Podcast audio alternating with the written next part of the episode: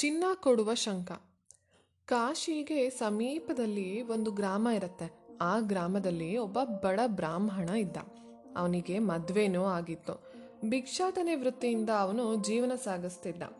ಒಂದೊಂದು ದಿನ ಪಾಪ ಉಪವಾಸನೇ ಗತಿ. ಇದು ಅವನ ಹೆಂಡತಿಗೆ ಯಾಕೋ ಸರಿ ಅನ್ನಿಸ್ಲಿಲ್ಲ. ಎಷ್ಟು ಕಾಲ ಅಂತ ಹೀಗೆ ಇರೋದು? ಅಂತ ಅವಳಿಗೆ ಯೋಚನೆ ಆಯಿತು. ಒಂದು ದಿನ ಗಂಡನ ಹತ್ರ ನೋಡಿ, ನೀವು ಕಾಶಿಗೆ ಹೋಗಿ ವಿಶ್ವನಾಥನ ದರ್ಶನ ಮಾಡಿ ಬನ್ನಿ. ಆಗಾದರೂ ಅವನ ಕೃಪೆಯಿಂದ ನಮಗೆ ಒಳ್ಳೆಯದಾದರೂ ಆದೀತು ಅಂದ್ಲು. ಬ್ರಾಹ್ಮಣ ಕಾಶಿ ತಲುಪಿ ವಿಶ್ವನಾಥನ ದರ್ಶನನೂ ಮಾಡಾಯಿತು.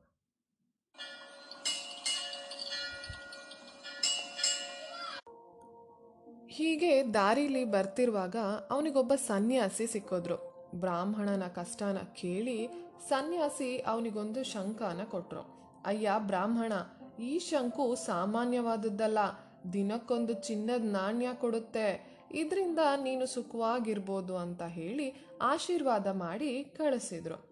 ಬ್ರಾಹ್ಮಣ ಕಾಶಿಗೆ ಬಂದಿದ್ದು ಒಳ್ಳೇದಾಯ್ತು ಅಂತ ಅಂದ್ಕೊಂಡು ಊರಿಗೆ ಹೊರಟ. ದಾರಿಲಿ ಒಂದು ಸಣ್ಣ ಕಾಡು. ಆ ಕಾಡು ಸೇರೋ ಹೊತ್ತಿಗೆ ಕತ್ಲು ಬೇರೆ ಆಗಿತ್ತು. ಬ್ರಾಹ್ಮಣನಿಗೆ ಬೇರೆ ದಾರಿ ಕಾಣದೆ ಸುತ್ತಮುತ್ತ ನೋಡ್ದ. ಅಲ್ಲೇ ಒಂದು ಮನೆ ಕಾಣಿಸ್ತು. ಹೋಗಿ ಬಾಗ್ಲು ತಟ್ಟದ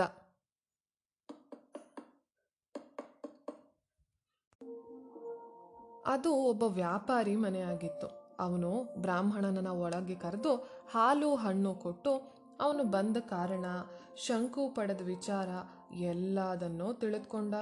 ಬ್ರಾಹ್ಮಣ ರಾತ್ರಿ ಮಲಗಿದ್ದಾಗ ವ್ಯಾಪಾರಿ ಮೆಲ್ಲಗೆ ಅವನ ಹತ್ರ ಇದ್ದಿದ್ದ ಶಂಕನ ಕದ್ದು ಆ ಜಾಗದಲ್ಲಿ ಒಂದು ಸಾಮಾನ್ಯ ಶಂಕನ ಇಟ್ಟು ನಿದ್ದೆ ಮಾಡಕ್ಕೆ ಹೋದ.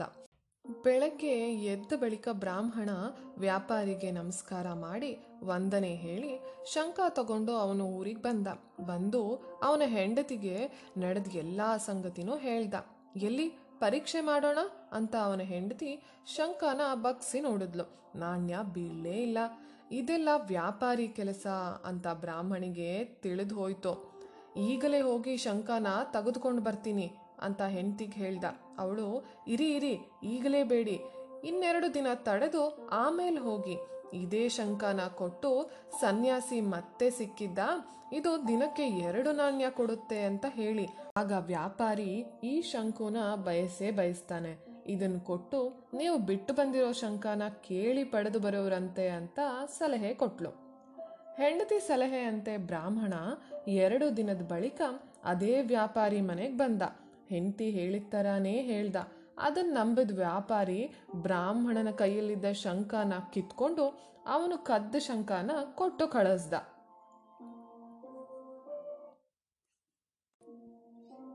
ಬ್ರಾಹ್ಮಣ ಹೊರಟು ಹೋದ ಮೇಲೆ ವ್ಯಾಪಾರಿ ಶಂಕುನ ಮೇಲೆ ಕೆಳಗೆ ಮಾಡ್ದ. ನಾಣ್ಯ ಬೀಳಲೇ ಇಲ್ಲ. ಶಂಕುನ ಪರೀಕ್ಷೆ ಮಾಡ್ದ. ಅದು ತಾನೇ ಬ್ರಾಹ್ಮಣನಿಗೆ ಮೋಸ ಮಾಡಿಟ್ಟ ಸಾಮಾನ್ಯ ಶಂಕು ಅಂತ ಗೊತ್ತಾಯ್ತು. ಪರರ ಸೊತ್ತು ಅಪಹರಿಸಿದ್ದಕ್ಕೆ ನನಗೆ ಹೀಗಾಯಿತು ಅಂತ ಅವನಿಗೆ ಮನದಟ್ಟಾಯಿತು. ತನ್ನ ಶಂಕುನ ಪಡೆದು ಊರು ಸೇರಿದ ಬ್ರಾಹ್ಮಣ ಹೆಂಡತಿ ಜೊತೆ ಸುಖವಾಗಿದ್ದ.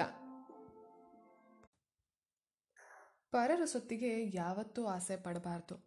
ದೇವರು ನಮಗೆ ಎಷ್ಟು ಕೊಟ್ಟಿರ್ತಾನೋ ಅಷ್ಟರಲ್ಲೇ ಸಂತೃಪ್ತಿಯಿಂದ ಖುಷಿಯಾಗಿ ಇರೋದನ್ನು ಕಲಿಬೇಕು.